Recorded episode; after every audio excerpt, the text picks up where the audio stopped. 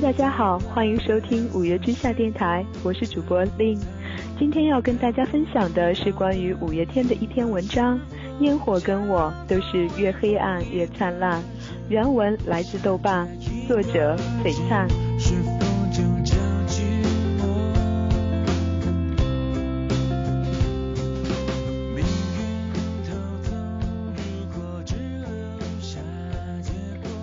开始习惯叫他老陈。陈诗人，而不是阿信。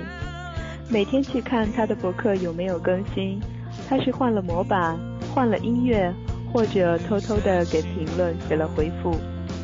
他们的世界巡回，从天使城到多伦多的白天黑夜。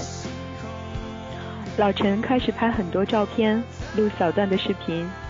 有一段在高速上的行程，车窗外的阴天和耳边呼啸而过的风。他说。只不过是流浪，回家的路程充满艰辛，却有微小的兴奋感。地震的时候，被困在机场两天，却得知航班取消。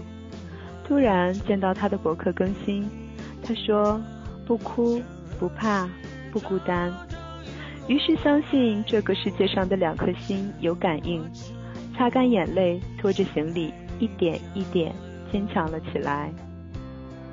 他在凌晨还醒着，等着天亮拍下五点前一分钟的光景，笑着说：“写歌词的人不睡觉是必须的。”他在云南拍小太阳和水中的树。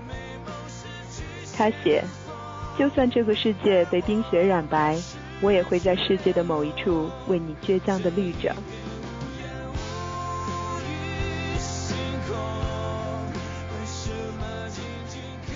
我们就这么看着这张专辑破茧的过程，心血何止七百天？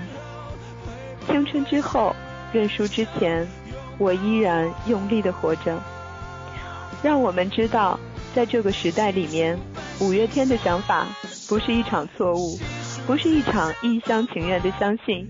让我们确确切切的知道，唱片不会死，音乐不会死，而真心。可以换到真心。今天的节目就要跟大家说再见了，感谢大家收听本期节目，期待下期和你再相约五月之下。